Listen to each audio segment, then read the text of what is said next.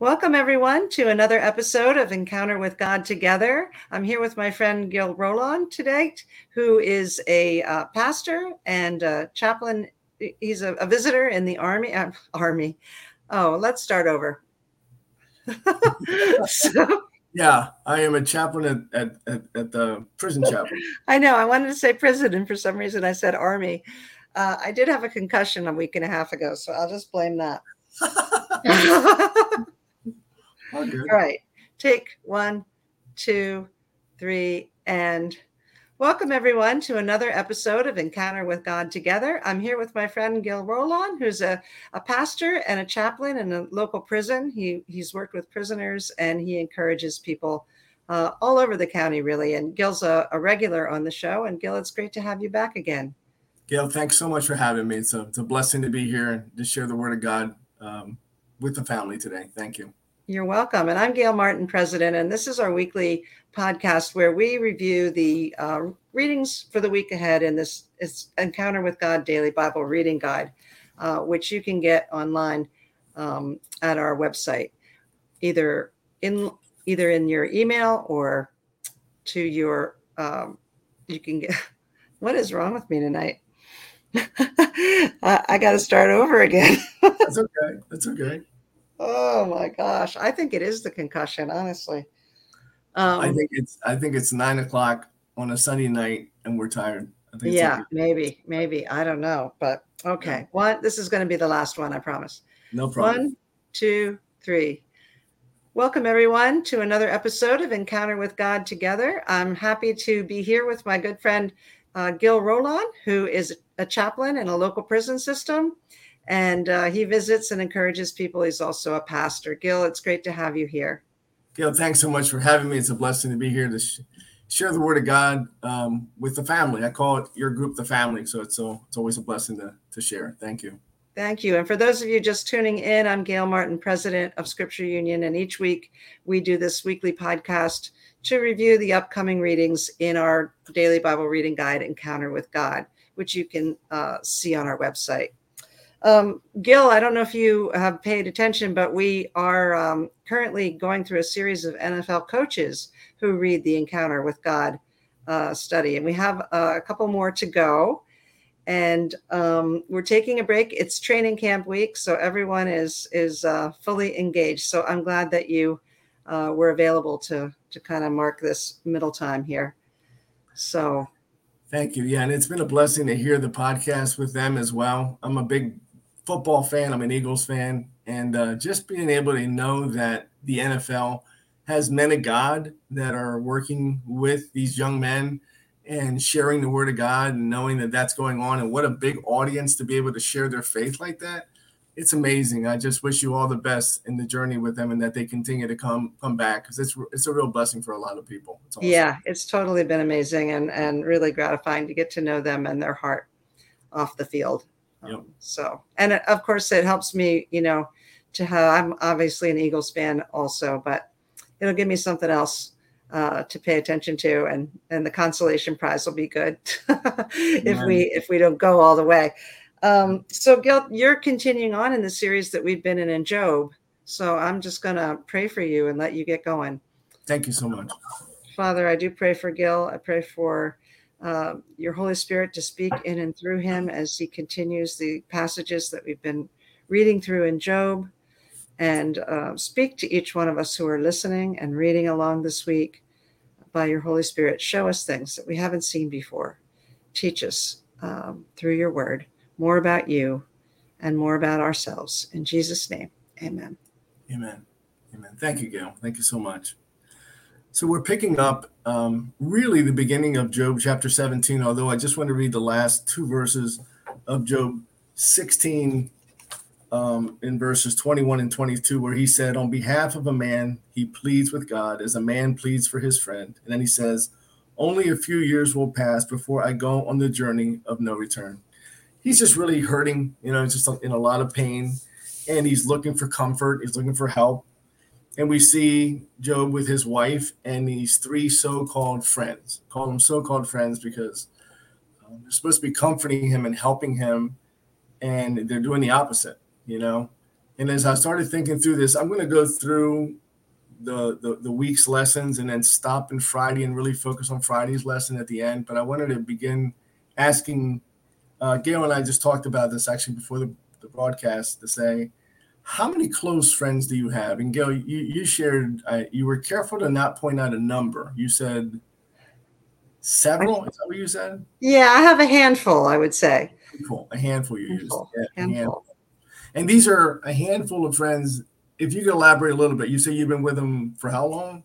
Yeah, many of these friends I've been with through a Bible study group uh, that we've, we've been going through for decades. Um, and then I have some friends from my from even dating back to my childhood uh, and high school days. And yeah, um, yeah, yeah it's, I it's, I know as we talked, it's unusual to have a handful, and I feel very grateful uh, to God that I that I do have those people in my life. Amen. It's funny you use the word childhood friends. It's amazing how many of uh, how many of us are closest closest friends, or even kids that we grew up with, or some of us it's our cousins because a lot of times yes. growing up it was your cousins or your you know somebody that you knew growing up what became like your best friend. You know I mean? Yeah, and I didn't even count my cousins. So mm-hmm. so that's when we were growing up, our cousins were our friends because that's Absolutely. that's how, how it was. You know what I mean? It's just how it was. It's it's the culture thing too. But um, as I mentioned, most people either have zero to one, and that's a statistic, uh, friend that they can confide in, which is interesting and, and sad almost at the same time that you don't have that many people to confide in. But you want to believe that the friends that you do have you know that when the time comes and you're hurting and you're in pain and you know you really need comfort that they will come through for you and comfort you not destroy you and not, not berate you. And this is really what's going on here. It's just a really a crazy conversation. This poor man lost you know we know he, he lost his family he lost his belongings lost everything he has and these three so-called friends we'll call them companions come into his life and instead of consoling him, they, they do the very opposite. And, and this is where this picks up. So in Job chapter 17, we see him now lamenting because he just heard from his first friend, um, Eliphaz, uh, the, the Temanite, and he said, This guy's supposed to be consoling me, and all he's doing is berating me and he's mocking me and he's he's not comforting me at all. You know, and he even said in verse 13, he says, Give me, oh God, the pledge you demand. In a moment of surrender he is saying i can't fix this lord. You you do it. Do something. I, I can't even get help from my friends. Like this is crazy. Like what you know what's going on here? It's it's interesting these so-called friends they're looking at him because they think that he is in sin. That's the thing. They think and we're going to see this in the next chapter as well that that his his caught the root of his of what's happening to job is because he did something wrong but we know from the beginning that Job was called a just and upright and honorable and blameless man. God was very clear that this was, this was not about sin. Really, the, the bulk of this book is about it, it answers, it tries to answer the question is God just?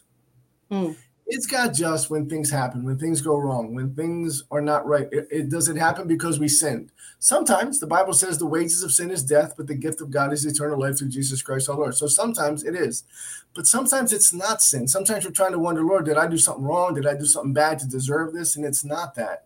It's it's a journey that God sometimes puts us through that we may not understand. Maybe we will later. Maybe we may never understand, but we need to receive it and trust the Lord with it. So he goes to this first conversation with Eliphaz, and then he, you know, who he gets berated, and then in Job chapter 18, um, so he he's in 17, he's responding back to his friend, so-called friend Eliphaz, okay, the Temanite.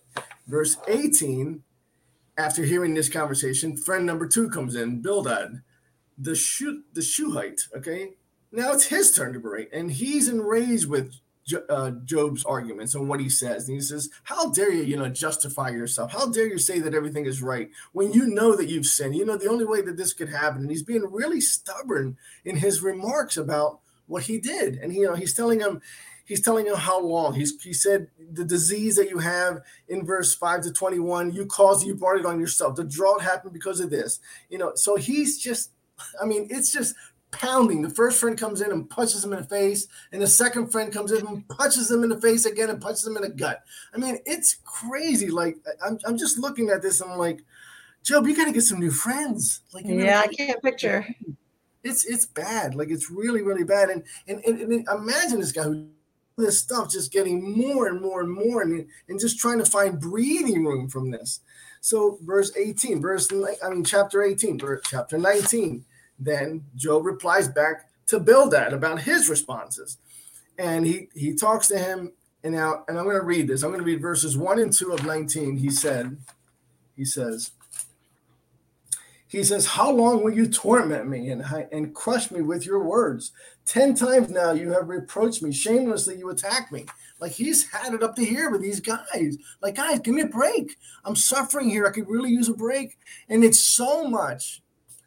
And you know, as we read through this particular Job 19, we read him just going through and talking to God and talking to his friends and just feeling upset about all this. And we settle into verse 25. And that I would ask our audience to all turn to verse 25. It is one of my favorite scriptures in all of the Bible, verse 25. Me too. Me too. Absolutely.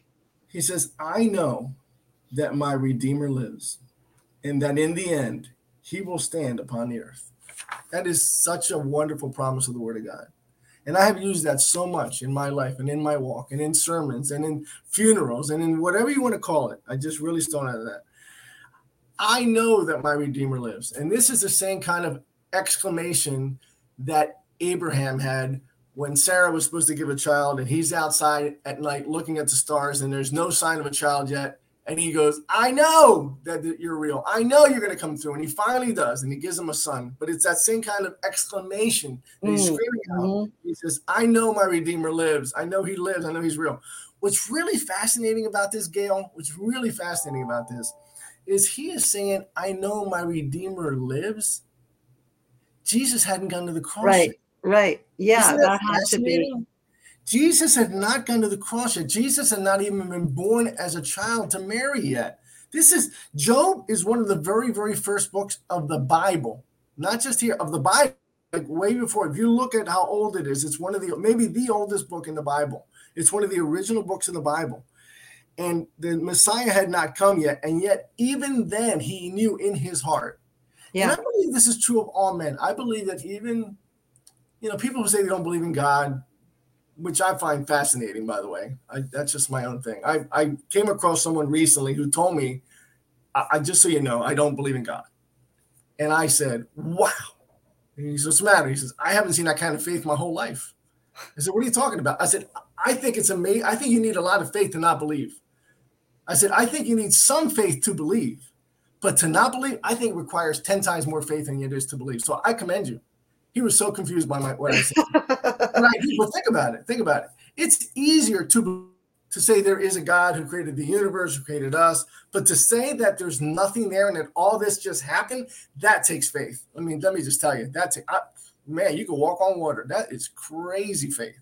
So I say that about this. He knew in his heart, as all men, that there is there will be or would be a redeemer. And he said, I know that my redeemer lives, and in the end he will stand on the earth. So even then, in his heart, he knew.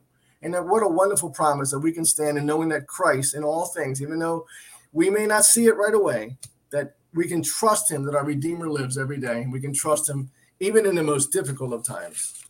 Yeah, and, then, and I love 27 you know, yes. which is like it, it's not just that the Redeemer lives and will stand on the earth, but he's going to be there too. You know, it's the resurrection. Amen. I Amen. myself will see him with my own eyes, I and not another, which is, you know, just remarkable. Amen. Amen. Yeah. I thank God for Jesus every day, Gail. I really, really do. I mean, I, right now, this, it's been a, a, a crazy couple of weeks, and I got two two friends that are in hospice. Um, oh, I'm know, so Christian sorry. who love the Lord. Um, and yet you know trying to pray with him and trying to understand why these things are happening and um, but to see their faith and to see their trust and to know that their redeemer lived die that they know that to be absent in the body is to be present with the lord is such a wonderful wonderful thing it really really is you know i and then about two two weeks ago excuse me i did my cousin's funeral uh, 20, a 30 year old died in a motorcycle accident who did not know christ at all at all, mm. at all, at all. I hadn't seen him in 29 years. I hadn't seen him since he was a kid. And uh, no, I'd seen him like 25 years since he was like five years old. He disappeared off the face of the earth. And then all of a sudden, his parents asked me to do the funeral service. And I said, Did he know anything about God? He goes, No. Did he know anything at all? Like, did he go to church? And he goes, No, nothing. I had to do a service for someone who had never been introduced to Christ. And it was, it was heartbreaking. It was horrible, mm. horrible. And everything was this, you know, the atmosphere was just so, oh, just deep and heavy you know, unlike a, another one that I did where it was a celebration of life. That's what this is. As a matter of fact, this woman may be passing as I speak because she was due to pass tonight or to, uh, last night or, the, or today. And all she said, she goes, don't you dare. You're going to do the service. She goes, Don't you dare wear black. I don't want anybody wearing black. I don't want anybody crying. I want sings. I want celebration. And I want everybody wearing white, she said. because she knows her Redeemer lives and she knows where she stands. And what a wonderful promise to have that. It really is. And Job had that. Job had that wonderful promise here, even in himself. And then mm. the last one is um, Job 21. And we'll just settle here for, for the last minutes that we have here. Um, Joseph replied back to Zophar, and, uh, and he's listening carefully to the words. Um, obviously, not receiving the sympathy that he has, not receiving any of the, anything that he does and this is something, Gil, this is a personal thing with me that happened a couple of years ago. I'd say it's probably been about 10 years ago. I was mentoring a lot of friends. I had a lot of friends. I, I have a lot of, my wife says I have more best friends than anybody she knows because I have like and I have a lot of friends. I'm really blessed that way. And I, I, I myself probably have a handful of guys that I can say are really close, but I mentor on an average about eight to 10 men a week that I call on a regular basis and I have um, accountability with a lot of men.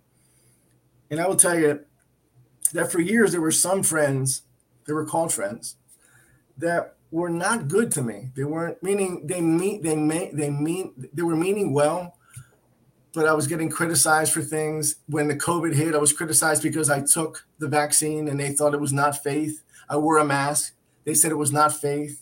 They said, "What kind of man of God are you?" Like I had that kind of criticism, mm. and I, I mean, I'm not going to compare myself to Job. You know what I mean? Like I'm not going to but it hurt. But it really, really hurt these men, these other men of God that I've been with friends a long time, and there were just little things that were going on that were just instead of encouraging, they were constantly doing stuff, and and things that were coming out of their mouths were berating other people. There was two men in particular that this was happening with, and then I heard a speaker say,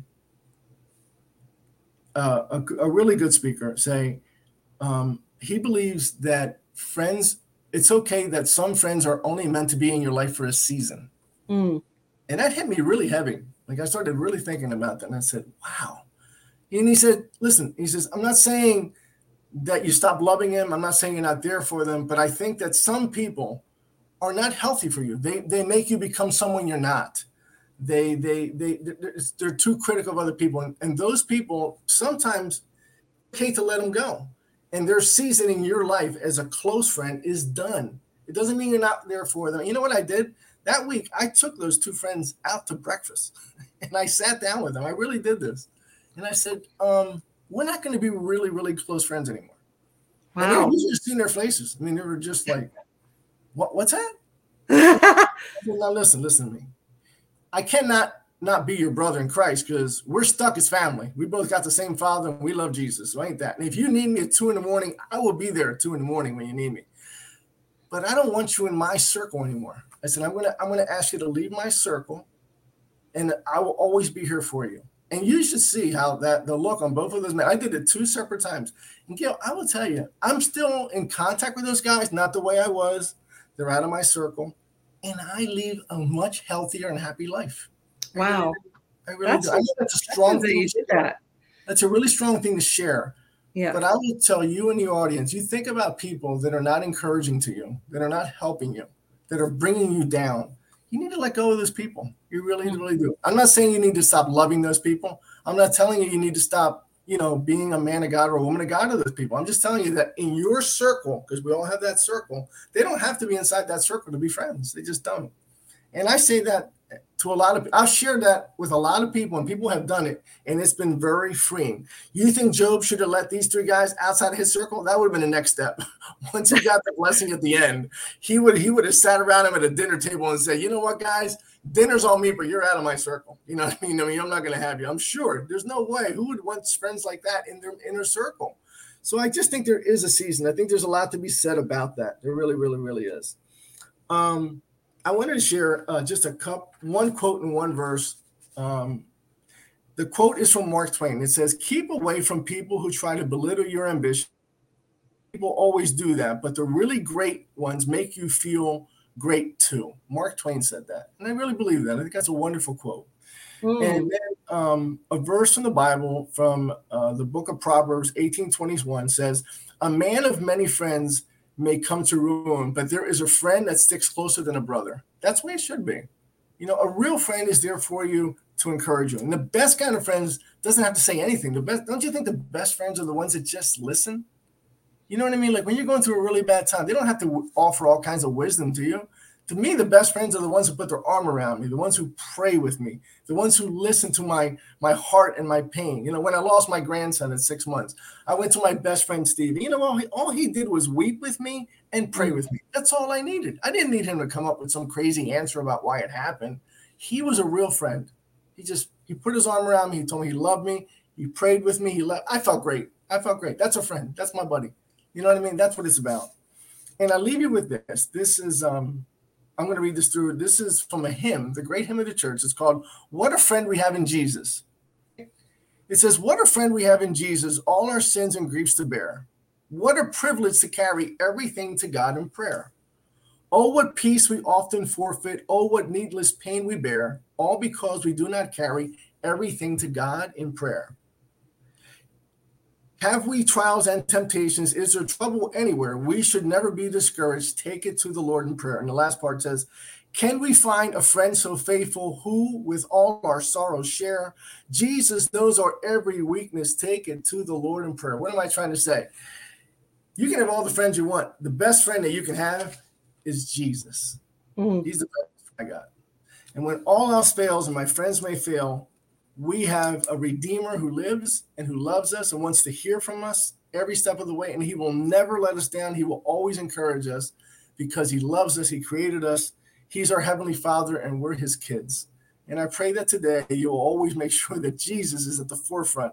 Before you go sharing it with all your friends share it with jesus. He's waiting at the cross for you to share your burdens. He says come unto me you that are weary and heavy laden and i'll give you rest. Amen. Mm. so let me pray. Let Amen. me pray. Thanks Heavenly Father, thank you so much, Lord. Um, thank you so much for the for the Word of God, Lord, and thank you, Lord, that you're blessing us and you're guiding us every step of the way. Thank you, Lord, for those that are hearing the sound of my voice. If they are in pain, if they're struggling with their friendships, if um, anything like Job, my God and Lord, be with them and help them to have the right friends to comfort them and to guide them and encourage them and be mentors and friends to them, Lord God. Thank you for the body of Christ. You, you encourage us to pray for one another and that's what we're here for, Lord, to encourage and pray for one another, Lord. We'll give you the glory, the honor, and the praise because we ask it in Jesus' name. Amen. Amen. Thanks so much, Gil. Gail, with your permission, one last thing. I didn't read First Corinthians 1 8 and 9. I just sealed that. It says, Jesus will keep you strong to the end so that you will be blameless on the day of the Lord Jesus Christ, who has called you into fellowship with the Son of Jesus Christ. Our Lord is faithful that that just seals it all up. You know, at the end, it's all about Jesus. It's all about Jesus. And First Corinthians mm. um, just really pulled that together. Thank you so much. Thanks yeah, that's good. Share, Gail. I really appreciate uh, being a part. It's always thing. a pleasure. Always a pleasure. And um, and I'll be praying for you and your friends uh, in this season, which is hard. Thank you. Thank you. Yeah, and we'll have you back again. Thanks so much. Bless everyone. Thank you so much. Have a good week, everyone. Bye bye. Bye.